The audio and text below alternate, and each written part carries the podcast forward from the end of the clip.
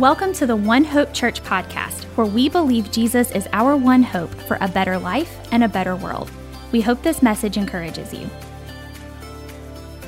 Good morning. Like I said, my name is Tim. I've been the district superintendent since last April. Before that, I led a small Wesleyan church in eastern North Carolina through closing and restarting. Over the course of about five years, we saw God do some remarkable things. It was in a military town, so the church never got over 200, but in those five years, we baptized about 120 people. We had between six and 10 people called into ministry, many of them ordained in the Wesleyan church now, and pursuing ministry, leading churches, doing church plants. And it was a wonderful season of ministry. Well, while we were there, we started pouring into other churches. My wife and I, my wife's name is Anita, she heads up our social media, our website, and there was just added on to the district team to support churches. See, what we do on this district and what we do together is we help each other succeed in the mission that God's called us to. We raise up growing, healthy leaders, we raise up growing, healthy churches, and we launch growing, healthy church plants. And in that, a lot of times churches need help with their digital presence. They need help with um, all kinds of things, but one of them is just the way they market themselves, present themselves out in the world. And so she's on the team designing graphics now for every church on the district to no cost. Uh, for no cost to those churches. And I'm really excited about her partnership with us in that. I also have two children. Uh, my oldest is Noah. Um, Scott, you would, uh, you're probably not far from this, but my son is now inches taller than me. I can't even pretend to be taller than him. He, um, he plays lacrosse. He just finished his freshman year, played varsity lacrosse, and lifted weights all year long, every day as a class. And now, as his just over 40 year old dad, I um, have to throw my weight around to control him if we start to wrestle. But it's a lot of fun to watch him grow. He loves God. He serves as a leader at school on uh, different kind of mentoring teams. He serves as a leader in his youth group, and it's been great to watch him transition. I also have a 13 year old daughter. Pray for me. She's wonderful. She's creative. She's a bit introverted and loves to write. Last night, she just went up to her room about an hour before she planned to go to bed to write. She likes to write stories and uh, plans on publishing a book of short stories before she graduates high school. She loves Jesus. She encourages other girls around her. One of my favorite stories was at her middle school retreat. She was with a girl she had just met because we were new. And she, uh, the girl was saying, You know, I think God may want me to be a pastor, but everybody I know says girls can't be pastors. And she looked at that girl and said, Well, all those people are wrong. Jesus says you can. If that's what he's asking you to do, he'll help you do it. Let's go talk to somebody. And she went with her to talk with someone. The girl was baptized at that retreat and is pursuing ministry. And and so I don't know what God has for the two of them, but it's remarkable and a privilege to get to be their parent. It's also a privilege to serve this district. We are just wrapping up uh, as of May 31st, my first full year as the district superintendent. We're coming out of COVID, but it's been a beautiful thing to see. Across the district, every statistic that we measure is going up. We've seen more salvations, more baptism, more new believers, churches like yours who are building not by trying to get people to come back, but by reaching people who are hungry for God, looking for Jesus, looking for hope in the midst of this chaotic world. I want to just tell you a couple of stories before I jump into the message because um, it's just a, it's a remarkable thing that we're seeing. There's a little church in Mississippi we have one church in Mississippi. It's in Byram, outside of Jackson. Byram is a strange little town, but it's a town that deals with a lot of addiction and overdose. In fact, there are more overdose calls uh, for ambulance in Byram than in Jackson itself. We've had this little church of 25 for, well, it's been 25 for over a decade. And I went and spent some time with them last August and helped them to think and begin to dream and get focused and limit what they were doing. And they decided that they were going to turn themselves outward in their worship on Sunday morning, and then they were going to eliminate everything else except for worship and celebrate recovery ministry because their community needed it. And last October, they launched Celebrate Recovery, and every Thursday night, over 100 people gather to eat, to worship, to pray, and to get into groups where they confess their sin and help each other overcome it. The church has quadrupled since October, and we'll be breaking 100 very soon in what God is doing in that little town of Byram. And the pastor talked to me this week and said, Hey, I want you to talk to me about how we can plan to plant another church in Mississippi. That's one of the things happening on your district. Here in Alabama, we have two churches, one not far from here, meeting right now. And they have been struggling on the verge of closing for a really long time. So we just closed them. But we didn't just close them, we helped them to restart. So in January, they restarted. You might remember in January, you got one of those unusual things that happen in Alabama. You're used to thunderstorms like last night, you're used to, to tornadoes, but ice storms, it's a little unusual. their very first Sunday, their big Sunday, their launch Sunday, was that Sunday you got hit by an ice storm. No new guests. Church of 25, but they were thrilled to be going after the lost again. And they've averaged reaching two new families a month. They've baptized eight people and they're running close to 50. God has just turned them around and turned them outward, and they're excited about the mission of God again. And then in Prattville, not far from here, is one of our Wesleyan churches that restarted when the pastor got there. They were averaging 40. They went to two services, averaging close to 100, and saw um, about nine people saved on Easter in that little church that hadn't seen people saved or baptized in quite a while. Those are just a few of the stories happening on this district as God is doing something. He's setting something up for the future, and it's a wonderful privilege for all of us together to be a part of it because you're a part of it. A little part of what you give goes to supporting the network and making these things happen across the district. Church plants. We have church planters who just moved into Gray, Georgia. We'll be launching a new church that we expect to lead to two or three churches in the Macon area over the next decade. God is at work. He's at work here. And I'm thankful because it's mostly due to God using remarkable, faithful, yielded, humble leaders like the pastors and leaders you have in this church. Would you just take a moment and celebrate and thank your pastors for me? Yeah, it is a good, good thing. I want to just take a moment and pray before we jump into the scripture. Um, so I'm really excited to be preaching about taming the tongue today, and I'm just kidding. I'm just kidding. I know it's about wisdom. Last week was taming the tongue. Um, it was all just for that moment. He was walking and just stopped. yeah, it was originally taming the tongue, and then he called me and changed it. Said, Here, why don't you preach on one of the largest themes in all of the Bible? We'll give you wisdom to talk about. So we'll jump into that, but let's pray first. Father God, you are good. You are good. And you are faithful when we trust that when we go to your word, you speak to us. So I pray that you would speak to us. Use my words and make any that aren't of you quickly forgotten. Guide everything that's said in these moments. Teach us wisdom. Teach us to trust you and walk with you. In Jesus' name, amen.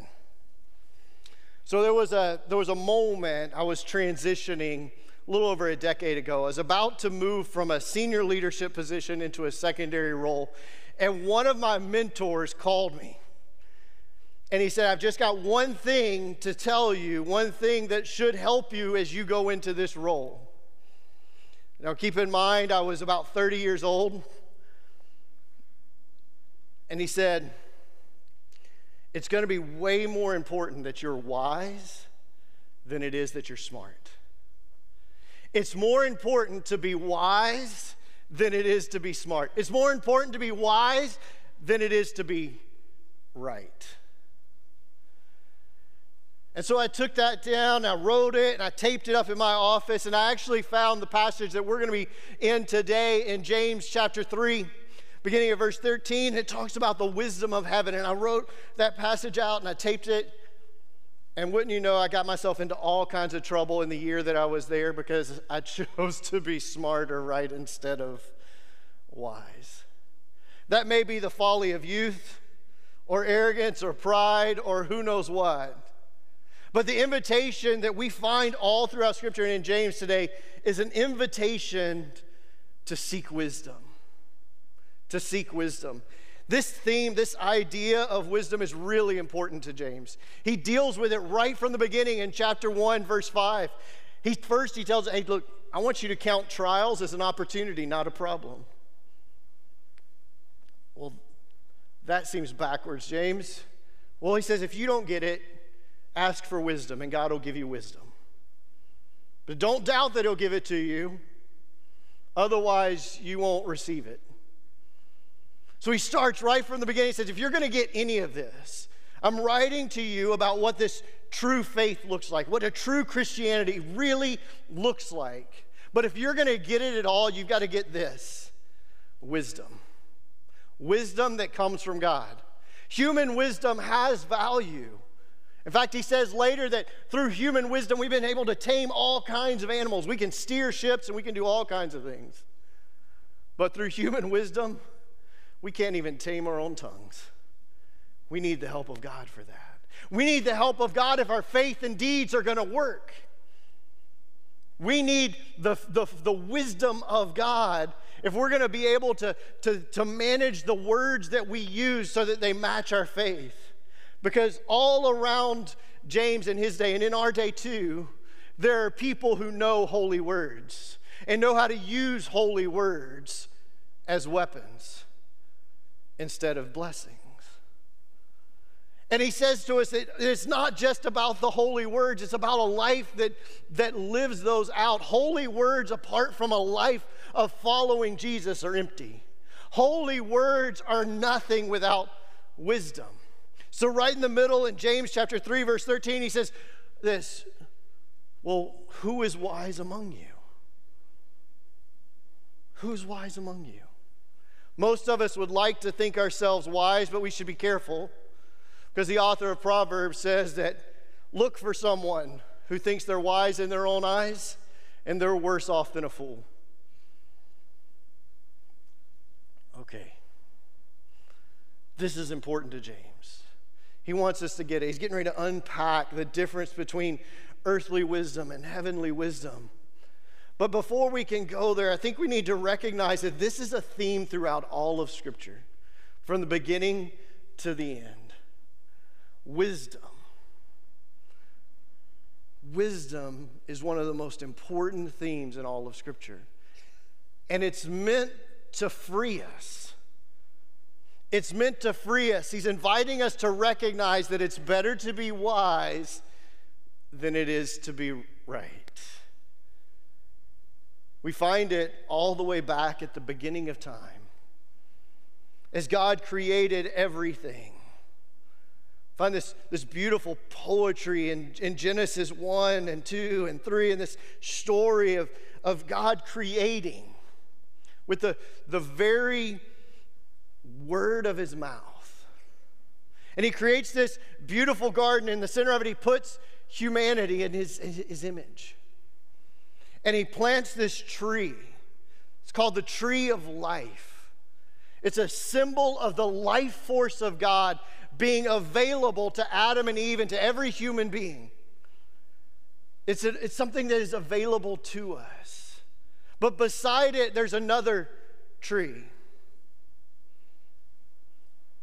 the tree of the knowledge of Tov and Ra, or good and bad. Now, in Proverbs chapter 8, it tells us a little bit about this tree. Verse or chapter 3, sorry, Proverbs 3:13 uh, through 18, but 18 says this, she is a tree of life to those who take hold of her. Those who hold her fast will be blessed. By the wisdom the Lord laid the earth's foundations, by understanding, he set everything in place. So God created with wisdom. And then, out of that very life force that is His wisdom, He plants this tree and invites us to eat of it. And then beside it, there's this other tree, this tree of knowledge, this tree of information, of holy words, of right answers. And they're told, listen, this tree is not good for you. If you eat it, it's only going to lead to your destruction.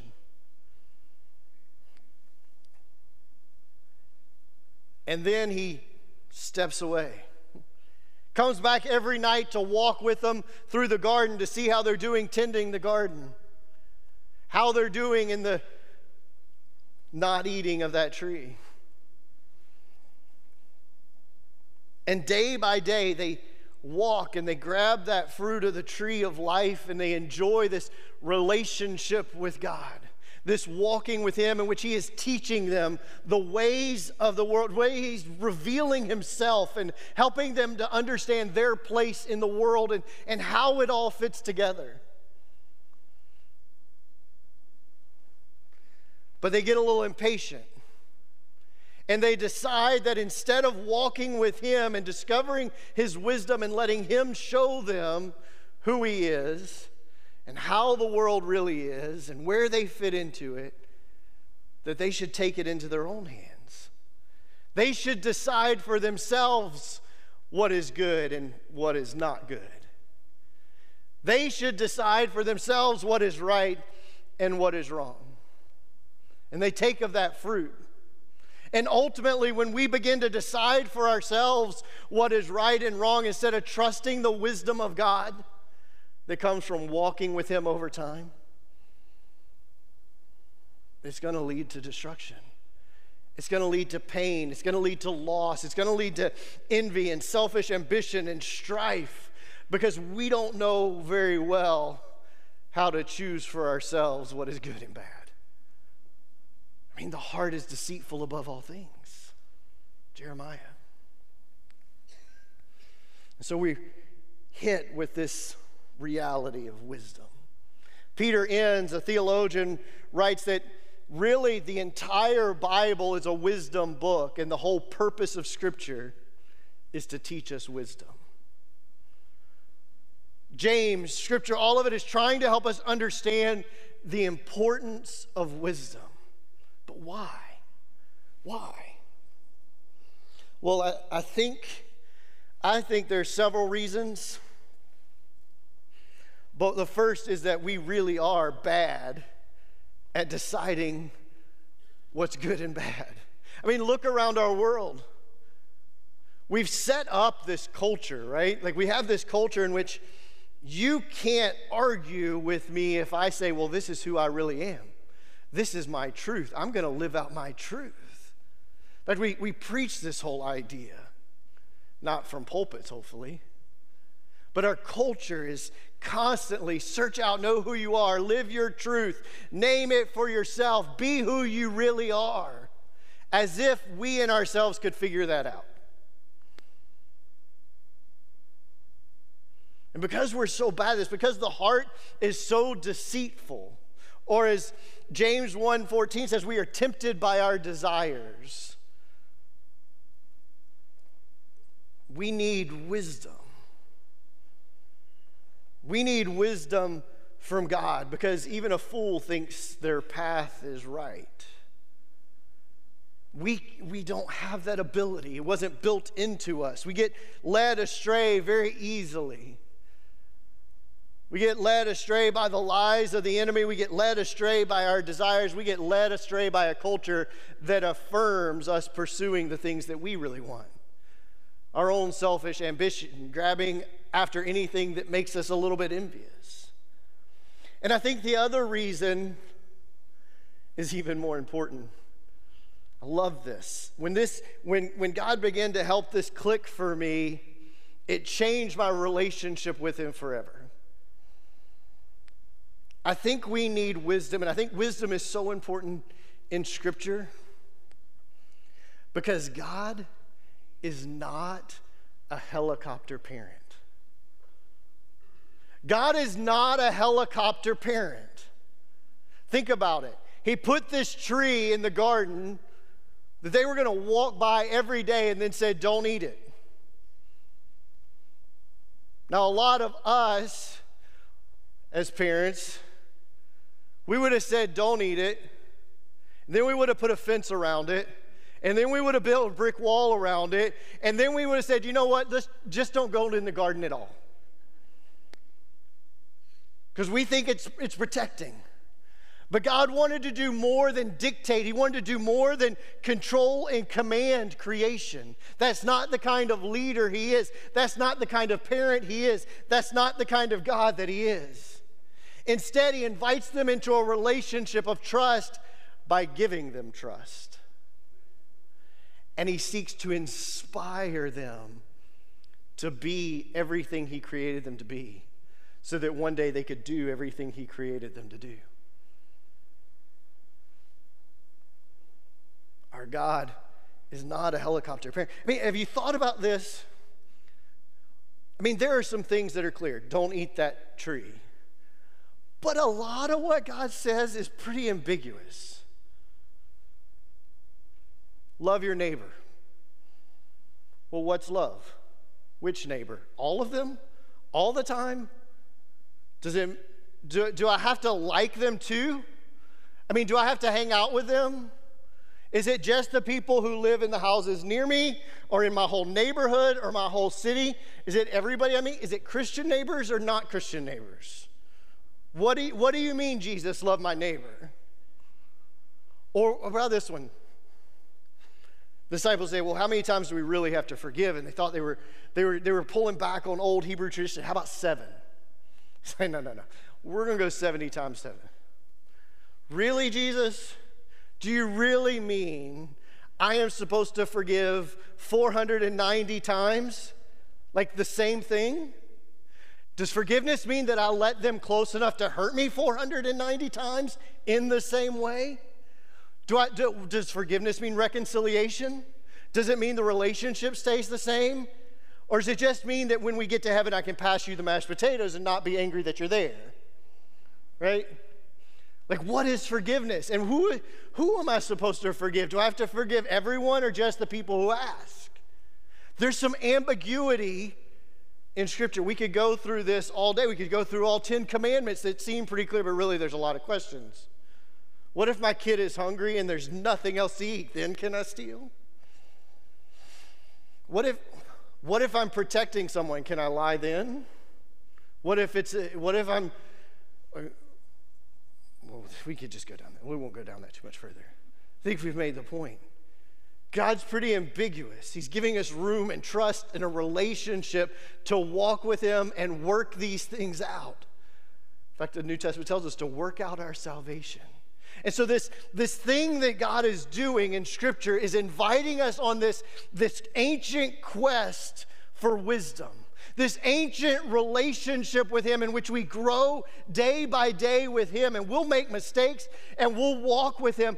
But what's more important than having all the right answers and being smart is that we're wise. That we, that we know who He is.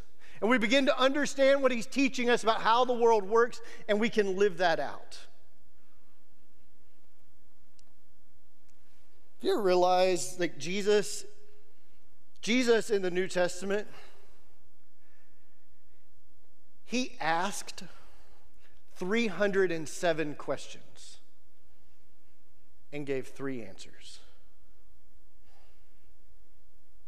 Too much of Christianity today is answers and not enough questions.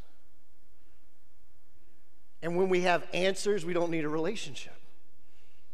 When we have a set of answers to every situation, we don't have to walk with Him. We don't have to discern with Him. We don't have to trust Him. We've got the answers instead. And He doesn't want to just give us answers. He wants us to walk with Him in this relationship of growing and searching out and figuring out what wisdom looks like. What does wisdom look like in my marriage?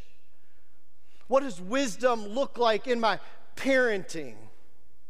I mean, you want to talk about really, do you want to go for the answers in Scripture? Because Deuteronomy says, take that rebellious son outside and let everybody stone him.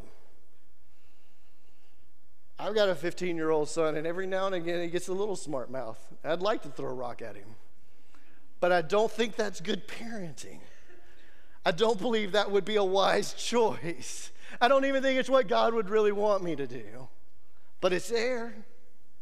You see what I'm saying? We've got this invitation to wisdom, to be on a search, to be on this journey. Solomon was considered the wisest of all, really, because he asked for wisdom. That's what he did. He just asked for wisdom. He writes in the, the early chapters of Proverbs to his children, his sons in particular, and he, and he tells them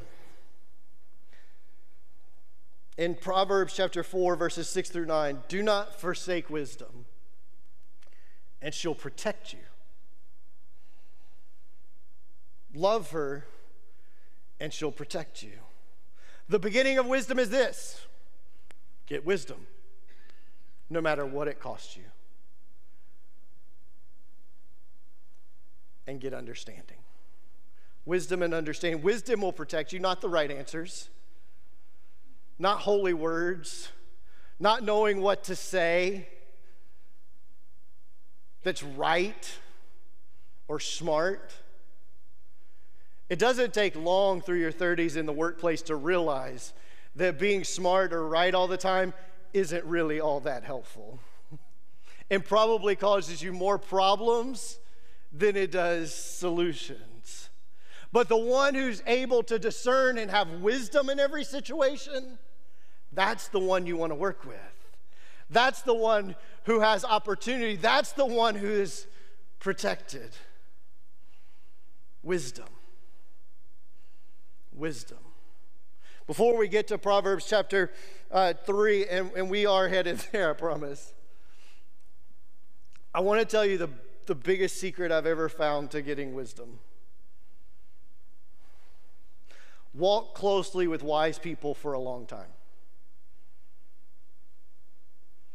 Walk closely with wise people for a long time. When I was in my first lead pastor, there was this guy named Irving, and I met him in the interview process, and I asked this question, said, well, tell me about the best days of the church. They were clearly not in the best days they'd ever had. And so I was, I was unsure. I figured I'd get something about five years ago, or this event they had done, or this season. And Irving said, Well, Pastor, we haven't experienced the best days of this church yet. And I thought to myself, and I told God, I said, God, I want the wisdom and I want the faith of Irving. And God just kind of whispered back, walk with me as long as Irving has, and you'll have it. Walk with me as long as Irving has. See, wisdom is something that we get over time walking with God. Every time we act on wisdom, we gain more wisdom. But we don't find it naturally in and of ourselves. It's a gift from God, and we find it in others who have it. And one of the ways that we do that is we find those people who have maybe the marriage we want. If you're young in your marriage, find someone who's been married 10 years or 15 years longer than you and ask to take them to dinner three or four times a year and just ask them questions. If you have if you have little ones, Find those people whose teenagers act the way you want your teenagers to act one day and say, Kate, can I, can I bring dinner over to your house and just watch you parent and ask you lots of questions? Find that guy. I've got a friend, his name's Pete Benson. He was a church planter, and then he, um, he opened an investment company. He has been gifted to give up millions of dollars to Wesleyan universities. Um, the business school at Southern Wesleyan is named after him. And so when it comes to anything money, I just ask Pete because Pete has wisdom in finances that I want one day. If it's your work or your job or a business that you want to start, find someone who steps out ahead and spend time with them. If you are someone who's a little out ahead, invite others. One of the most fun things my wife and I did when we started Hydrant Church in Goldsboro was to invite a couple of teenagers to come to our house all the time. We didn't weren't big enough to have a youth ministry. We had a couple of teenagers in the church. And so we said, Well, you just come over? We taught them to cook. They didn't know how to chop a tomato.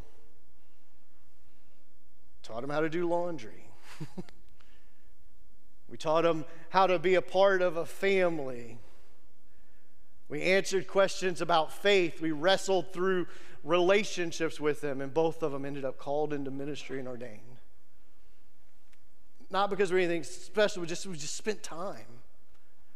If you're if you have walked with God long enough that you've experienced the gift of wisdom, share it, please. The rest of it's needed. When I started in this job, I told him, I said, I need four things, and I'm going to go find them. I'll find a counselor. I'm going to find a pastor that's not a part of our denomination. I'm going to uh, find a coach, and I'm going to um, then find some other DSs who are doing it the way I want us to do it one day. And I'm going to spend time with them every three or four months over the course of the year. And so that's what I've done. Because I know that a fool's path seems right to them.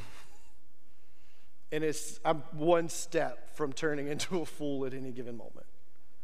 I need that wisdom. We need that wisdom. And so we come back to James says, Who among you is wise? Who is wise among you? And now we're a little more cautious in raising our hands, but a little more hopeful, right? Of what it could be.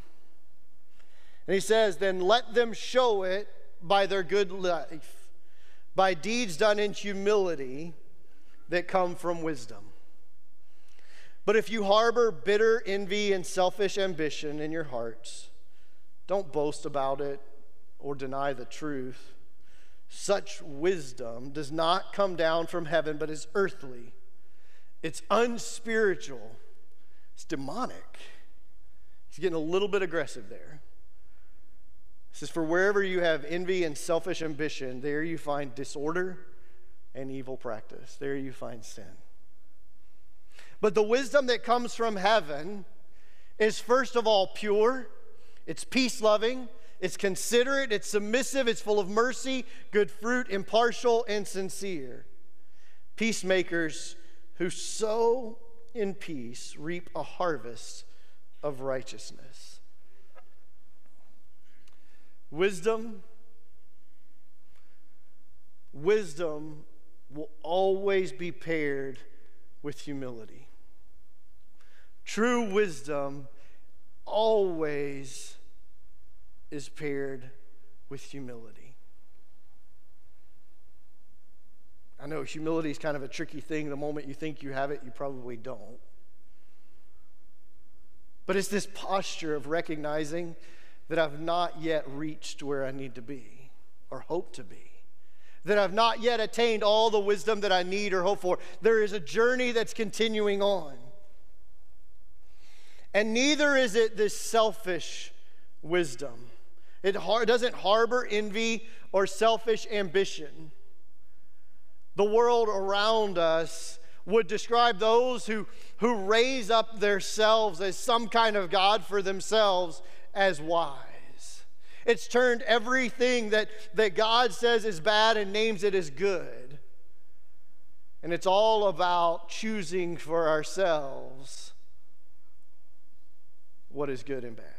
You see, every one of us will stand in front of those two trees a hundred times a day, and we will choose to trust God in His wisdom and do what He has instructed us to do, or we're going to choose our own way. Our spouse says something that just hits us wrong, and we stand in front of that tree. Our kids mouth off, and we stand in front of that tree. Someone cuts us off in traffic, and we're in front of the tree.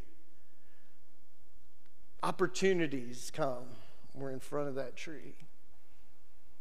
What are we going to do? What are we going to choose? One way to be sure that we're choosing the wrong path is if it only benefits us and builds our pride instead of our humility. Now, let's look at the wisdom that is from heaven quickly. First, it's pure. It's clean, it's single hearted, it's unpolluted. It's the same word used for holy. It pursues the things of God, it's peace loving. The way of Jesus has always been the way of peace, not division. So if this divides us and breaks us from people that we're supposed to love and be in relationship with, it's not the wisdom of God. It's considerate, gentle, yielding. Titus 3 2 tells us even look for this among those who lead us. This is the hardest one, maybe. True wisdom from heaven is submissive. Paul picks up the same thing when he tells us to submit to one another. This is the verse right before he tells wives to submit to their husbands. He tells everybody to submit to one another, just making sure you know that. But submission is not typically associated with wisdom or strength in our world. It's the opposite. We don't want to submit, right? My wife will occasionally help me with things like, hey, don't forget to put on sunscreen when you're on the boat. I'm a grown up. It's my first reaction every time. I'm like, I'm a grown up. Leave me alone. I am not one of the children. Five hours later, when I'm red and hurting, I'm sorry, Anita. Should have heeded your wisdom. That's one of the simple, less embarrassing ones. It's full of mercy and good fruit. It's impartial. Impartial. That word impartial actually means unshakable. And it's sincere, without hypocrisy. I don't need to dive into those. You've already been hearing about them from James. Look, our, our, litter, our world is, is littered with the debris of empty lives and empty religion, empty claims about what makes life beautiful and valuable. And James is trying to help us to see what's real and invite us on this journey. And he invites us to connect with him and experience him. But he knows we need wisdom to do it. And so, two things. One, if you're not sure what to do, a better question than is this right or is this wrong? Is this good? Is this bad? Is, is this wise? And if you're not sure how to answer that question, then you have this little checklist. Is it pure? Is it peace loving, considerate, submissive? Is it humble? right. And then this statement it's better to be wise than it is to be smart. It's better to be wise than it is to be right. And, and I think that Jesus would invite us today to come back to Him in a relational way. To come back to Him and not just seeking answers to our questions or solutions to our problems for this moment, but to seek Him the one who is wisdom, the one who is life, so that as we stand between those trees, we choose Him. And here's the beauty of it it's a gift. James chapter 1, verse 5 if any of you lacks wisdom, ask God, who gives generously to all those who ask. Don't doubt. Not because he won't give it, but because you won't be able to receive it in your doubt. So, where do you need his wisdom today? Where do you need to rediscover a walk with him? A deeper journey? For your marriage? Man, COVID shined a light on every little speck of trouble in any relationship, didn't it? Do you need wisdom? Is it with your kids? If you have kids, the answer to that is yes. It doesn't matter how young or old they are. Is it for your work? It's for a big decision. It's for a big purchase. Where do you need God to give you his wisdom? The beauty is, he just says, ask. Invites us to ask, to walk in that relationship with him. Let's pray.